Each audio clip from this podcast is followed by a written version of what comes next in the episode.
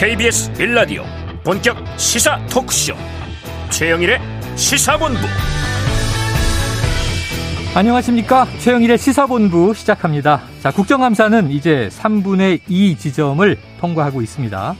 자, 어제도 꼬꼬무 국감이다 이런 얘기를 드렸는데요. 아유, 김일성주의자 퇴장도 당하고 그리고 총살감이다, 이 귀를 의심케 하는 거친 발언이 나오고 있습니다. 자, 여권에서는요, 이 북한 도발에 대한 전술핵 재배치, 또 자체 핵무장론까지 나오고 있는데요. 자, 현실적 가능성은 희박한데 일단 이게 세게 지르고 보자는 것인가? 그리고 나중에 아무것도 실현되지 않는다면 또 이 말의 책임은 누가 어떻게 지겠다는 것인가? 이게 또 일견 무책임해 보이기도 합니다. 북한의 도발은 이런 와중에 지난 밤 또 이어졌고요. 자, 우리 정부는 북한의 개인과 기관에 대해서 독자 대북 제재를 추가로 발표했습니다.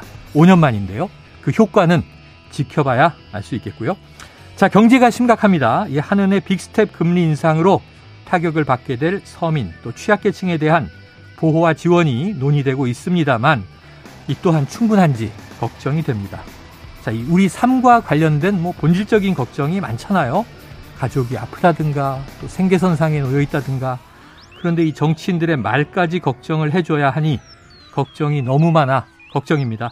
최영일의 시사본부 출발합니다.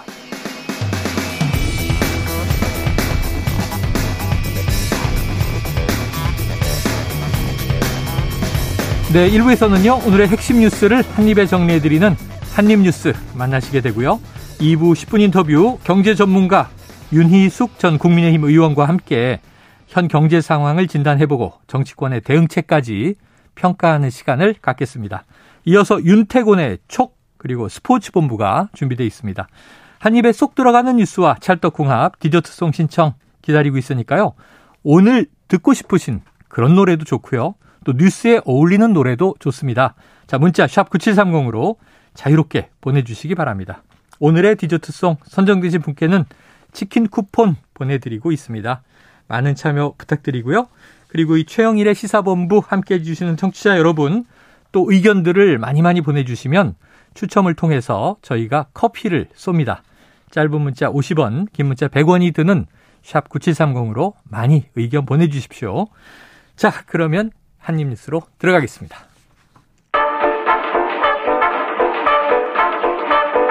최영일의 시사본부 한입 뉴스.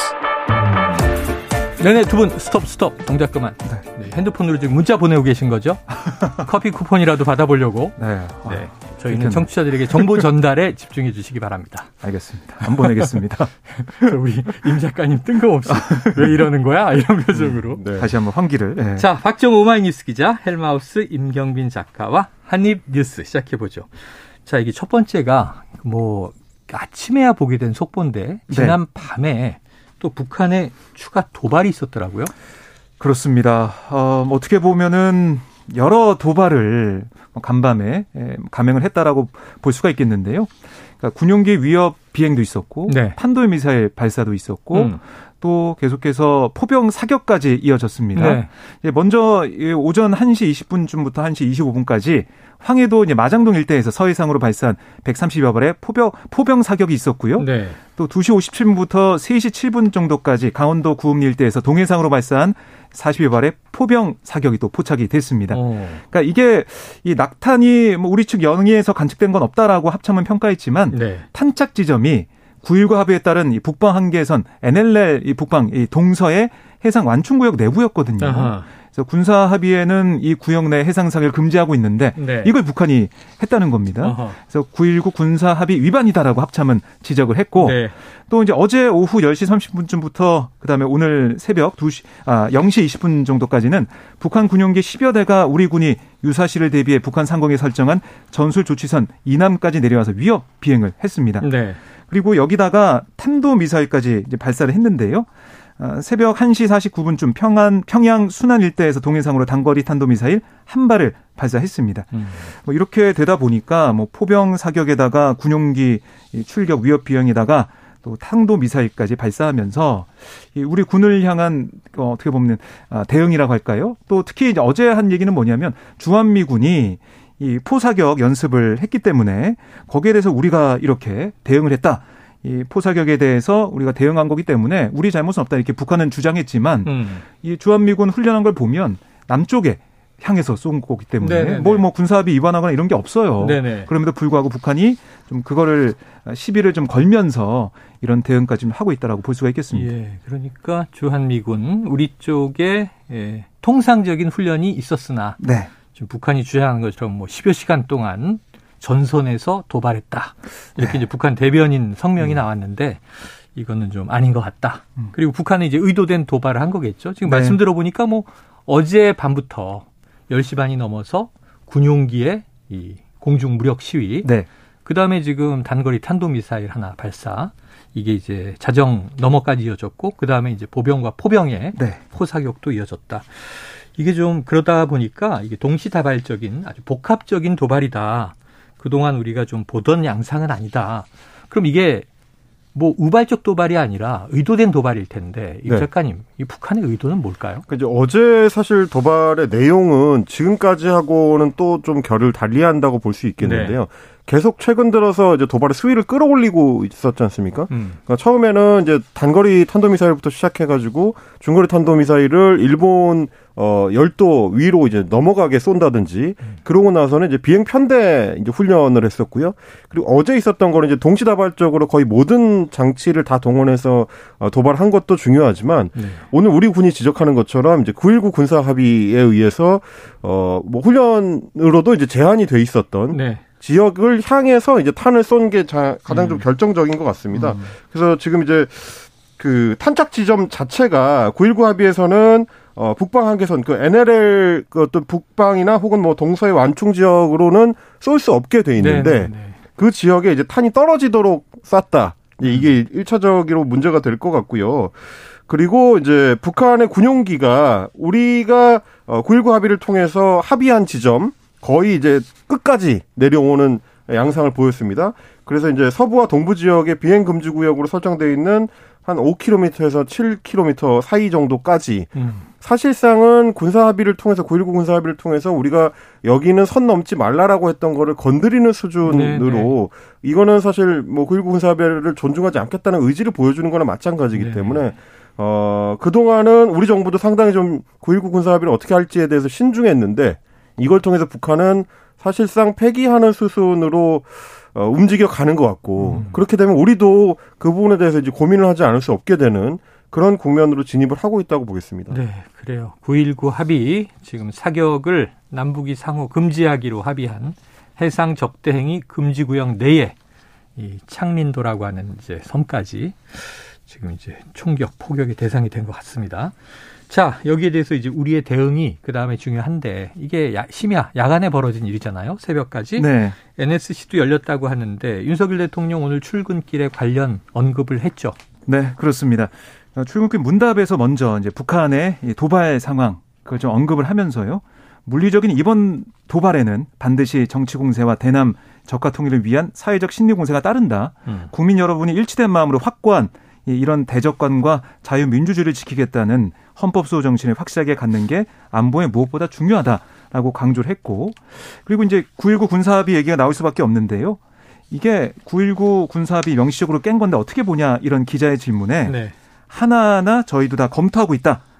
남북 9.19 군사합의 위반이라며 북한의 무차별 도발에 대해 빈틈없는 대비 태세도 강조하는 모습을 보였습니다. 네. 결국 이제 9.19 군사합의 효용성 등을 들여다보고 있다는 뜻으로 풀이가 되는데요. 북한이 이렇게 나오다 보니까 우리도 더 강경하게 나갈 수밖에 없는 상황이 되고 네. 군사합의의 효용성이 사라진 게 아니냐 이런 얘기가 나올 수밖에 없겠습니다. 그래요. 그리고 또 하나 이제 북한 도발 수준이 높으면 선제 타격할 용의가 있냐 이런 취지의 질문도 있었어요. 거기에 윤 대통령은 무슨 그런 얘기를 하고 계시냐. 내가 이미 다 얘기한 거다라고 선을 그었습니다. 어떻게 보면은 선제 타격은 뭐 지금 뭐 논의할 바가 아니다라고 네네. 얘기한 걸로 볼 수가 있겠고요. 대신에 이제 한국형 삼축 체계 이걸 좀 언급을 하면서 언론에서 삼축 체계가 무기력해졌다고 평가하는데 이건 유효한 방어 체계다 이렇게 강조를 했습니다. 그래요. 자, 이 대목을 윤석열 대통령의 육성으로 한번 직접 듣고 오겠습니다. 삼축 체제는 유효한 방어 체계입니다. 물론 세계 어느 나라도 적이 먼저 선제 공격을 할 때 그걸 완벽하게 사전에 대응하거나 100% 요격할 수는 없습니다. 먼저 공격한 다음에 맞을 수밖에 없는 경우들이 많이 있죠. 그러나 이제 그거는 참혹한 결과를 각오하고 해야 되는 그런 것이기 때문에 이런 대량 응징 보복이라고 하는 삼축체계의 마지막 단계도 사전에 전쟁을 결정하는 데 필요한 상당한 심리적 사회적 억제 수단이 됩니다. 네, 자 그런데 이제 북한이 뭐 이 포격, 총격, 뭐 공중 비행 이런 거라면 우리가 이제 장비 측면에서나 또 여러 가지 이제 군사력이 있어서 우위에 있는 것 같아요. 재래식 무기들은 뭐 압도적이죠. 사실. 네, 그런데 문제는 지금 북한이 최근에 핵에 대한 이야기를 계속 하고 있고, 그러니까 국내에서도 이제 핵에 대한 대응 방식이 지금까지의 확장 억지로 되겠는가, 그 이상의 뭐 획기적인 방안이 있어야 되는 거 아니냐 하는 얘기가 보물처럼 나와요. 지금 어떻게 보십니까? 이 대통령이 지금 이야기한 NSC도 밤사이에 열렸더라고요. 그렇습니다. 일단 대통령 오늘 목소리가 좀 가라앉아 있는 걸 보니까 고민이 좀 많이 있었던 것 같아요. 지난 밤사이에 도발 수준이 워낙에 높았기 때문에. 근데 이제 말씀하신 것처럼 대통령도 얘기했지만 킬체인 방식이라는 거는 핵심이 대량 응징 보복이거든요. 그러니까 우리를 한 대 때리면 최소한 10대 이상은 맞을 각오를 해야 된다라는 걸 보여주는 게 이제 킬체인의 핵심인데, 아마도 선을 건드리는 수준에서 지금 이제 도발을 하고 있는 것도 직접적으로 국지 도발을 일으키기에는 북한 입장에서도 좀 부담이 크기 때문이지 않을까 싶습니다. 그러니까 뭐 킬체인도 킬체인이지만 만약에 연평도 포격 사건 같은 경우에 2009년에는 우리가 갑자기 당해서 순간 대응하는 게 좀 움찔하는 그런 측면이 있었지만 지금은 좀 다를 거거든요. 그렇게 됐을 때는 북한의 피해도 막심할 수밖에 없고, 그럼 그 뒤에 이제 자기네 내부에서 여론전하는 데도 상당히 어려울 거라, 그럼 북한이 선택할 수 있는 카드라는 건 결국 이제 7차 핵실험 정도가 남는 거라서 지금 전문가들도 예상하다시피 이제 마지막 단계로 간다. 근데 그렇게 되면 우리는 7차 핵실험에 대해서 이제 대응할 수 있는 카드가 사실 우리 자체적으로는 마땅치가 않은 상황이라서 물론 오늘 이제 우리 당국에서는 대북 그 자체 제재를 시행을 했다고 했습니다만, 그게 작동을 하려면 남북 간에 이제 경제 협력 교류가 있어야 그래서 이제 실질적인 이제 경제 지원이 끊기는 효과를 발휘해야지만 이게 제대로 작동을 할 수 있는 건데, 사실은 상징적 효과밖에 없는 거고요. 그러다 보니까 최근에 지금 여권을 중심으로 나오고 있는 얘기들, 그래서 이제 뭐 전술핵을 재배치한다든지, 핵에는 핵 이런 논리죠. 그렇습니다. 아니면 이제 미국과 우리가 이제 핵 공유 프로그램을 운용하는 거를 조금 더 이제 심도 있게 발전시킬 수 있는 방안을 이제 찾는다든지, 그래서 핵에는 핵 논리를 좀 명확하게 가져갈 수 있는 방안을 좀 찾기 시작한 것 같다. 이쪽에 좀 무게를 앞으로도 실어가게 될 걸로 좀 보이긴 합니다. 그래서 여권에서는 뭐 정진석 비대위원장을 비롯해서 굉장히 좀 강경론들이 쏟아져 나오는데, 이건 이제 정치인들의 이야기고요. 정부 입장에서 보면은 이제 신범철 국방부 차관이 사실은 이제 조율된 방식으로 한미 간에 할 수 있는 게 대략 한 핵 전략 자산의 뭐 상시 순환 배치 이런 정도 선인 것 같아요. 그런데 이제 한미도 앞으로 그럼 해군용 연습을 추진할 것인가, 여기에 대해서 지금 답이 나온 게 있습니까? 그러니까 대통령실의 얘기를 좀 들어보면 실질적인 한미 연합훈련이 뭐 중요하다, 이런 공감대를 바탕으로 해서 북한 핵 도발에 대비한 실제 전술과 전략을 공동으로 시험하는 방안을 좀 논의를 할 거다, 이런 얘기가 나오고 있어요. 그러니까 지금 보면 핵무기 운용 연습 정례화, 이걸 좀 얘기를 하고 있는데, 전략자산 상시 배치 뭐 이게 어떻게 할지 모르겠지만 그런 핵 공유 전 단계로 좀 볼 수 있다, 이렇게 대통령실이 설명하고 있고요. 미국의 핵우산에 대한 실효성을 높이는 방안을 검토하고 있다라고 얘기하고 있습니다. 그래서 결국에는 지금 기존의 확장 억제 수단은 운용 연습 개념을 일부 좀 확장해서 그 활용을 강화하는 아이디어도 될 수 있지 않을까라는 분석도 나오고 있는데요. 전략자산 전개를 어떻게 할 것이냐, 또 핵 공유 아이디어를 어떻게 발전시킬 것이냐, 뭐 이 부분부터 논의가 될 것 같은데, 근데 문제는 우리 정부 입장도 중요하겠지만 미국의 입장이 중요하거든요. 근데 미국의 오늘 이제 국무부의 언론 질의 답변을 좀 보면 핵 공유 같은 한국의 뭐 이런 요청, 이런 게 좀 있었냐, 이런 질의에 국무부는 뭐 특별히 코멘트할 게 없다라고 설명을 했고, 그리고 이 사안에 대해서는 어떤 입장이냐라고 물어보니까 조 바이든 대통령은 핵과 또 재래식 무기, 미사일 방어 능력을 포함해서 미국의 모든 방어 능력을 사용해서 한국에 대한 확장 억제 공약을 재확인했다, 이렇게 설명을 했습니다. 확장 억제 전략 협의체 제기한 것도 상기를 시켰는데, 근데 이게 물론 이 한미 정상회담 5월에 있었던 그때 이제 공동 성명을 통해서 나왔던 입장을 재반복한 거거든요. 네. 근데 그 정도로 과연 이 상황이 좀 정리가 되고 우리 정부 입장 또 우리 국민 입장에서 안전하게 안심할 수 있겠느냐. 그건 또 다른 문제인 것 같아요. 좀 구체적으로 뭔가 손에 잡히는 어떤 전략자산 전개나 이런 구체적인 실행 계획이 나와야 되는 게 아니냐. 네. 이런 지적이 나오고 있는데 우리 정부와 미국의 어떻게 보면은 약간 좀 격차가 있다? 네. 생각에 좀 차이가 있다 이렇게 볼 수가 있겠습니다. 그러니까 미국의 입장을 보면 이 기존의 한미 당국이 어찌 보면은 뭐 유지하고 추진해 오던 확장 억지를 빈틈없이 하겠다, 강화하겠다. 그리고 이제 조금 더 뭐 상시적으로 하겠다라는 정도의 또 대화의 문은 열려 있다. 투 트랙으로 네. 얘기가 되고 있으니까. 이 사실 오늘 국무부에서 나온 네. 이 발언도 외교적 수사이기 때문에 굉장히 조심스럽게 나오긴 했지만 좀 더 알아듣기 쉽게 해석을 바꾸자면 해설을 좀 해주세요. 우리 못 믿어? 이거거든요. 아, 예. 쉽네요. 원래 다 해주고 있었는데 왜 그래? 네. 우리 못 믿겠어? 이제 이 발언에 좀 더 가깝다고 보입니다. 네. 네. 왜 그러냐면 처음에 이제 우리 쪽에서 나왔던 얘기가 정진석 비대위원장을 비롯해서 여권에서는 결국에 이제 전술핵을 다시 배치해달라. 네. 이걸 얘기를 했고 그거에 대해서 기자들이 국무부 대변인이나 NSC 쪽에다가 저희도 질의를 했었지 않습니까? 근데 그때도 뭐라 그랬냐면 한국 정부에 물어봐야 될 내용이다. 네네. 우리가 직접적으로 얘기하지 않겠다. 다만 우리가 이제 뭐 핵 우산이라든지 이런 한반도 방어를 위한 여러 가지 조치들은 적극적으로 취하고 있다. 네. 일관된 기조를 가지고 있다. 근데 오늘도 거의 비슷한 얘기가 나왔거든요. 이런 걸로 봤을 때는 기존의 방침으로도 충분한데 굳이 뭘 추가적으로 더 추진하거나 확장할 필요성이 있느냐라고 오히려 어떻게 보면 되묻고 있는 걸 수도 네. 있는. 그런 양상이라고 보이고요. 그래요. 그러다 보니까 우리 정부도 처음에는 이제 핵 프로그램에 대해서 좀 더 많이 나가는 발언을 했다가 조금씩 이제 뒤로 밀리면서 그래서 조금이라도 좀 핵 관련된 어떤 공유 시스템을 발전시켜 보자라는 이제 취지로 지금 계속 네. 시도를 하고 있는데 과연 미국에서 이제 이걸 받아들여 줄 수 있을지는 좀 더 지켜봐야 될 것 같습니다. 근데 우리는 계속 격앙되거나 좀 절박해 보이는 분위기로 가고 네.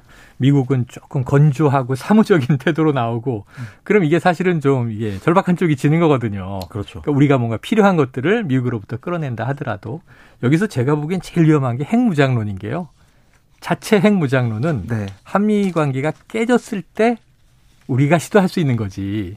미국과 함께 동맹으로 있으면서 미국의 핵우산을 활용한다라고 하면서 우리도 핵 가질래 하는 순간 이게 전략적 의미가 있나 하는 이제 또 고민에 빠지는 그런 이제 논리가 아닌가 그러니까 생각이 그러다 듭니다. 보니까 미국 내에 있는 한반도 전문가들의 의견을 좀 들어볼 필요가 있을 것 같은데 네네. 오늘도 뭐 연합뉴스를 비롯해서 여러 매체에서 이제 관련 보도를 했더라고요.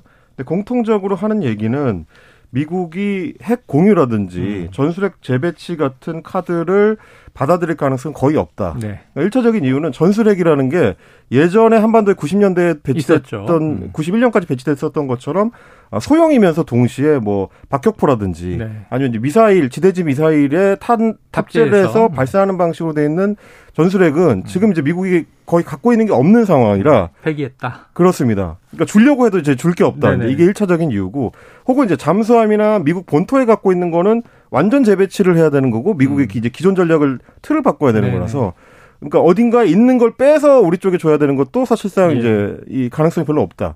그리고 그러면 이제 한반도에 전술핵을 배치하지 않겠다면 우리 지금 정부가 혹은 뭐 여당에서 얘기하는 것처럼 우리 한반도 주변에다가 동해 수역이라든지 뭐 이런 쪽에다가 핵 잠수함이나 핵 항공모함을 상시로 투입하는 거를 고려해 달라는 건데 그거는 지금 대체적으로 원래도 하고 있다라는 얘기를 해요. 네. 핵잠수함 같은 경우는 태평양을 이제 계속 순시를 하고 있다라는 거고, 물론 이제 한반도에만 초점을 맞춘 건 아니지만, 그렇죠. 항공모함 같은 경우도 이제 미국의 전체적인 해양 전략 안에서 운용을 하고 있기 때문에 큰 무리가 없다. 근데 다만 추가로 이거를 우리가 운영해달라고 요구를 하려면 더 자주 해달라. 오늘 아침에 동아일보가 보도했다시피 핵항공모함 전단을 새로 하나 꾸리는데 비용만 해도 그렇죠. 20조 원이 들고 네네. 한 해 운용 비용이 3조 원이 든다는 거예요. 네. 그럼 이제 미국 입장에서는 그걸 자기네가 낼 가능성은 거의 없지 않습니까? 네.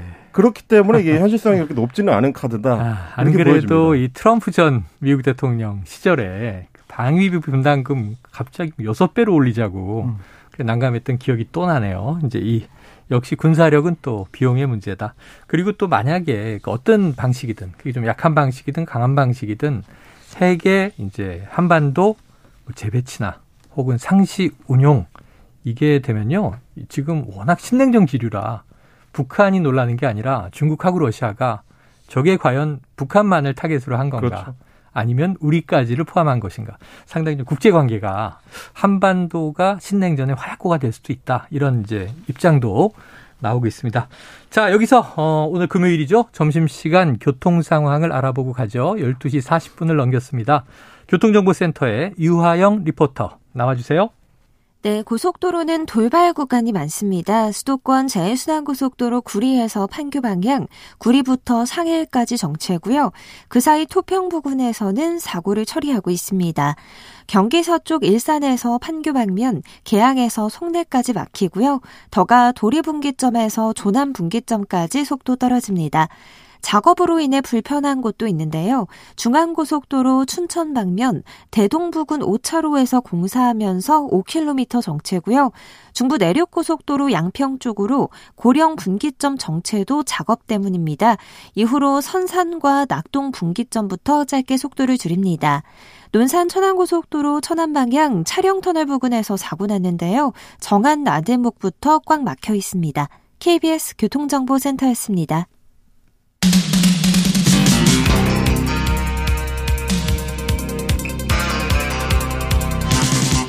최영일의 시사본부.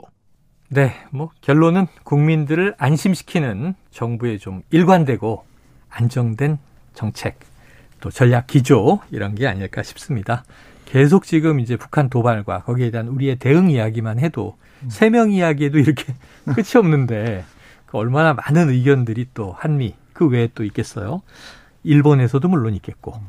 자, 이 다음 이슈로 넘어가 보죠. 지금 서해 공무원 피격 사건에 대한 국정감사장에서도 이 감사원 감사 시끌시끌했는데 네. 감사 결과가 나왔네요. 네, 이제 감사원이 이제 보도자를 어제 이제 냈는데요. 네. 이번에 이제 서해 공무원 피격 사건 감사 결과에 따라서 청와대 국가안보실, 국방부 등 5개 기관 총 20명에 대해서 직무유기 및 직권남용, 허위공문서 작성 등의 혐의로 검찰에 수사 요청을 하기로 했다라고 설명을 했습니다. 문제가 있었다. 네, 그러니까 이게 2020년 9월 22일 이대준 씨가 북한 해역에서 발견된 것으로 파악된 뒤에도 위기관리 매뉴얼에 따른 조치가 이뤄지지 않았다. 네. 또 당시 문재인 정부가 관련 사건을 은폐해서 이 씨의 자진월북을 속단했다. 이렇게 감사원은 봤습니다. 이에 따라서 서훈 전 청와대 국가안보실장, 박재현 전 국가정보원장, 서욱 전 국방부 장관 등 문재인 정부 핵심 안보 라인이 지금 대거 수사 대상자에 포함되게 됐습니다. 네, 자 여기에 대해서 지금 이미 국정감사장에서도 다뤄졌고, 그렇죠. 그 이전에도 문재인 전 대통령에 대해서 감사원이 서면 질의를 이제 하려고 하자 여야의 불꽃이 튀었어요. 그런데 대략 논리 정리를 해보면 이제 여당 국민의힘 입장은 성역은 없다. 네. 문제가 있었다면. 당연히 뭐 조사도 받고 수사도 받는 거 아니냐 이거고 야당인 민주당은 이거 정치 탄압이다, 표적 감사다, 또 하명 감사다 이런 표현을 썼는데 자 지금 이 발표 결과가 나왔고 그러면 여야 분위기 어떻습니까? 뭐 여야 분위기는 이제 기존의 대치 전국의 어떤 연장처럼 보이거든요. 네, 네. 여당에서는 당연히 이제 성역 없이 수사를 해야 된다에 강조점을 두고 같은 있고 논리고. 야당에서는 이게 표적 감사다. 왜 이 시점에 중간 감사 결과를 발표해야 될 이유가 있느냐 이제 이런 거를 지적을 하고 있습니다. 근데 이제 그렇게 얘기할 수밖에 없는 게 이미 지금 검찰의 수사가 진행 중이기 때문에 감사 결과 뭔가 이제 새로운 논점이 발생하는 게 아니라서 수사 의뢰를 해도 이미 수사 중인 사안이군요. 그렇습니다. 네. 이제 그런 부분이 있는 거고요. 다만 이제 기존에 검찰이 수사하고 있었던 대상에 비해서 수사 의뢰한 대상이 좀 더 많기 때문에 그러니까 검찰이 어떻게 보면 이제 조금 더 빨리 수사 대상을 좀 넓힐 수 있는 효과는 있을 수 있을 것 같고요. 또 하나는 그래서 어제 좀 이제 중앙 감사 결과를 발표한 게 옹색하다라고 이제 야당에서 얘기하는 거는 처음에는 중간 감사 결과를 발표하겠다라고 14일로 예정을 했었습니다. 오늘입니다. 근데 이제 어제 갑자기 이제 보도자료라는 형태로 이제 배포가 됐어요. 네. 그러니까 이제 어제 오전에 일부 그 매체를 통해서 이제 단독 보도가, 관련된 단독 보도가 나왔고, 네. 감사원에서는 이미 단독 보도가 나갔으니 설명을 할 필요가 있다. 라면서 보도자료 형태로 이걸 내보낸 거거든요. 네. 근데 이제 일반적인 보도자료라면 보통 이제 한두 페이지 정도인데 어제 나온 보도자료는 10페이지가 넘는 굉장히 두꺼운 분야. 사실상 중간 많네요. 감사 결과에 준하는 거의 그러니까 감사 결과 요약본 이 정도 되는군요. 제가 봤을 때 요약본이 아니라 이제 정본에 가까운 굉장히 많은 분량이었는데 네. 그거를 두고 이제 야당에서는 결국 감사 중간 결과를 발표를 하려면 감사위원회의 의결을 거쳐야 되는데 그거를 안 거치고 발표를 했을 때는 또 나중에 이제 직권남용으로 문제가 될 수 있는 거라 그렇게 하지 못하고 보도자료라는 이 핑계를 댄 것 아니냐. 이게 지금 야당에서 지적하는 포인트인 것 같습니다. 그래요. 자, 여야가 뭐 끝없이 지금 싸우고 있고 검찰의 수사 결과까지 보고 기소 여부 보고 그럼 법원의 판단까지 보고 꽤 오랜 시간이 걸릴 것 같습니다. 네, 그렇습니다. 그러니까 그래서 이제 야권에서는 감사원이 지금 이렇게 보도자료 형태로 얘기를 지금 발표한 거 이 자체가 국감 이제 중간에 어떻게 보면 발표가 된 상황이기 때문에 이 시점도 여러 가지 이슈가 불거진 상황에서 좀 덮으려는 거 아니냐 의도가 이런 있는 거 아니냐? 얘기도 하고 있고 반면에 이제 국민의힘에서는 아니 이건 당연히 감사를 할 수밖에 없는 사안이고 문재인 전 대통령이 서면 조사 거부한 거. 이거 자체가 문제가 큰 거다. 여기에 대한 좀 공세를 또 이어가고 있습니다. 네. 저는 이제 어제 그 관련 자료를 저녁에 받아가지고 쭉 읽어봤는데 좀 비평가로서 갖게 되는 의문은 뭐냐면 이게 발표한 이유가 뭘까 하는 거였어요. 왜냐하면 대부분의 내용이 기존에 알려졌던 내용을 조금 더 상세하게 서술한 쪽에 좀 가깝고 그리고 이제 말씀드렸던 대로 전 정부에서 있었던 조치 사항에 대한 수사는 대부분 진행이 되고 있는 상태이기 때문에 그러면 감사원이 밝혀서 국민들한테 알려야 될 거는 기존에 알지 못했던 사안을 추가로 발견했을 때 감사를 통해서 뭔가 이제 새로운 사실이 나왔을 때 그걸 알릴 필요가 있을 때 보도자료를 내는 게 맞지 않느냐라는 생각이 들었는데 오히려 어제 내용을 보면 그동안에 이제 여권에서 주장했던 건 이제 피살된 공무원이 월북 의지가 있었던 걸 확정하기 어렵다. 그러니까 사실상 이제 월북이 아닐 수가 있는데 그게 180도 다르죠. 전 정부와 현 정부가 그렇습니다. 무리하게 발표했던 거. 그래서 나중에 이제 해경이 확정할 수 없다고 이제 발표를 뒤집었던 거. 그게 사실 처음에 이 문제가 출발한 지점이었는데 가장 중요한 대목이에요. 그거에 대한 해설은 어저께 이제 충분하진 않았던 것 같아요. 오히려 저는 이제 보고서 내용을 보다 보니까 기존에 충분히 알려지지 않았던 내용들 예를 들면. 국방부 등 관계기관의 자료를 확인해 보니까, 이게 이제, 월북으로 판단할 때에, 그동안 알려졌던 내용 외에도, 다른 내용들이 추가로 보고됐다. 이런 것들이 이제 각주 형태로 들어가 있더라고요. 국방부 장관 같은 경우는, 뭐, 구명조끼 착용이라든지, CCTV 사각지대에서 공무원의 이제 신발이 발견됐다든지, 이런 첩보 외에도 다른 월북 근거들을 첩보를 통해서 확인했다. 이 내용이 지금 보고서 안에 들어가 있고요. 그리고 이제 그 전에 알려졌던 거에 추가적으로 월북 의사를 언제 밝혔느냐. 이게 이제 보고서 안에 들어가 있더라고요. 그러니까 처음에 북한군한테 발견됐을 때는 명시적으로 월북 의사를 밝히지 않았는데 나중에 두 번째로 발견돼서 일종의 신문을 받는 과정에서는 월북 의사를 표명했다. 이 내용이 보고서 안에 들어가 있더라고요.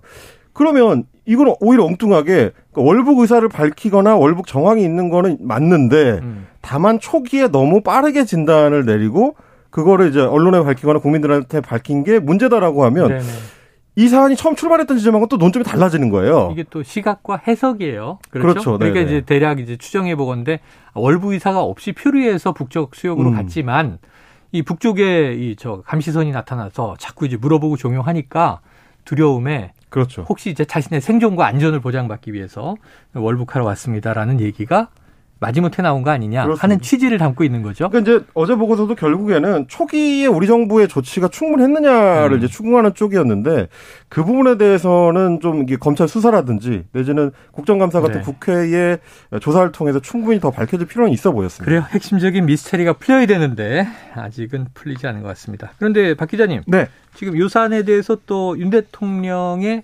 답변이 있었네요. 네, 뭐 여기에 대해서 좀 물어봤지만은 뭐 윤 대통령은 뭐 계속해서 거리를 계속 두고 있는 모습이에요. 뭐 똑같은 입장을 계속 봤고 뭐 자막으로 봤다라는 정도만 얘기를 했습니다. 뉴스 자막으로 봤다. 그러니까 이 사안에 대해서 뭐 생각하지도 않고 있고 뭐 주의 깊게 안 보고 있다. 이걸 다시 한번 강조한 셈입니다. 아, 요새 자막이 얼마나 중요한데요. 자막이 중요하죠. 그래서 소리로 듣느냐, 자막으로 보느냐 이거 중요합니다. 그래서 뭐 이 민감한 정치 사안에 제대로 이제 모른다는 뭐 그런 톤으로 거리를 두는 모습이었습니다. 거리두기로 풀이가 됐다. 알겠습니다. 자, 그리고 또 이제 여러 가지 이슈가 있지만 지금 국민의힘 쪽에서 방산 주식 논란 이재명 민주당 대표를 국회 윤리위에 제소했습니까? 네, 오늘 오전에 제소했습니다. 아, 했습니까? 예. 네, 그러니까 이 방산업체 주식 보유에 따른 이해충돌 방지 의무 위반으로 국회 윤리위에 제소를 한 건데요. 사실 이재명 대표가 이게 논란이 되다 보니까 방산 주식 전량 매각했다라고 밝혔어요. 네. 그럼에도 불구하고 국민의힘의 주장은 뭐냐면 아니 뇌물을 받고 이미 뇌물자가 성립된 뒤에 돌려줬다고 해서 사라지는 건 아니다. 아. 이것 역시 보유하던 주식을 처분한다고 달라지지 않는다라고 네네. 지적을 했고 뭐 어떻게 보면은 국민의힘의 이번 이 대표 제소는 어제 있었던 민주당의 정진석 국민의힘 비대위원장 제소에 윤리 제소했거든요 어제. 아. 이른바 이 친일 논란 발언 네네네. 이런 것들에 대해서 제소하다 보니까 맞불 성격의 제소 아니냐 아. 이런 분석도 나오고 있습니다. 서로 이제 여야가 대표급을 국회 윤리에 제소하는. 네. 그런 일이 있었군요. 왜 그러냐면 이제 이재명 대표 같은 경우는 형식적으로는 이미 그 백지신탁 여부를 이제 국회 사무처에 의뢰를 해놓은 상태이기 때문에 네. 심사를 해달라고 요청을 한 상태이기 때문에 그 결과에 따라서 이제 움직이게 될 거였어서 네. 뭐 윤리위에 제소하는 게 실효성이 있겠느냐 이제 여부에 대해 이제 민주당에서는 의문을 가지고 있는 건데요. 네. 저는 오히려 이제 공감 가는 포인트가 어제 이재명 대표가 급하게 매각을 하는 바람에 한 15% 정도 손해를 봤다. 그래서 손해를 봤다. 아, 이 주식시장이 어려운 상황에 아, 또 한 번의 이제 동병상련을 느끼게 됐습니다. 그러니까 손해를 봤다 이런 거에 주로 공감을 하는군요. 왜냐하면 저도 이제 아닙니다. 네. 얼마나 몇 퍼센트? 무슨 주식이에요? 다른 주식입니다. 다른 주식. 네. 시사본부와 이해충돌되는 네. 주식 아닙니까? 지금 어렵지 네. 않은 장이 없습니다. 그래요. 요즘 참 경제가 힘들다 보니까 다들 뾰족뾰족해지는 것 같습니다. 아, 치고받는 일들은 계속 벌어지고 있습니다. 자, 지금 요거 하나 짚고 가죠. 검찰이 성상납 의혹을 받는 이준석 전 대표의 무고 사건 네. 경찰이 송치를 했잖아요. 그렇습니다. 이거를 이제 배당했다라는 얘기인데 네. 해석을 좀 해주시죠.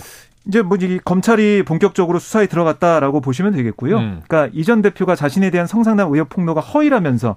가로세로 연구소 측을 무고한 혐의를 받는 유튜버가 그런 했던 것을 그렇습니다. 그러니까 이 전 대표는 이제 의혹이 허위다라고 했고 그러다 보니까 이 김성진 대표 측에서는 이거는 성접대 받은 게 확인됐는데도 가세현을 고소했다. 네. 무고 혐의로 고발했고 경찰 조사 결과 송치하기로. 그러니까 그 말은 뭐냐면 이 전 대표 성상납 의혹이 사실이다. 네. 경찰은 본 게 아니냐 이렇게 해석할 수가 있겠습니다. 그렇죠. 성상납이 사실인데 사실이 아니라고 무고로 걸었으니 네. 이 혐의가 성립이 된다. 그렇습니다. 검찰에서 수사해서 기소해 주시오라는 이제 취지를 담고 있는 거죠. 네. 송치했다. 자, 앞으로 이제 이준석 전 대표의 운명 어떻게 될지 2부에서 뭐 김문수 경사노위 위원장의 발언 등등 이슈들을 또다시 꼼꼼하게 다뤄보도록 하겠습니다. 한입뉴스는 여기서 정리하죠. 박정호 기자, 임경빈 작가 수고하셨습니다. 고맙습니다. 자, 오늘의 디저트송은요. 청취자 1505님. 점심 식사 후 최영일의 시사본부 들으며 산책 중입니다. 날이 춥지도 덥지도 않고 걷기에 딱 좋네요. 정말 많이 산책해야 되는 그런 주말일 것 같아요. 그러면서 산울림의 회상을 신청해 주셨습니다. 가슴이 짠해질 것 같은데. 자, 치킨 쿠폰 보내드리고요. 노래 듣고 2부로 돌아오겠습니다. 길을 걸었지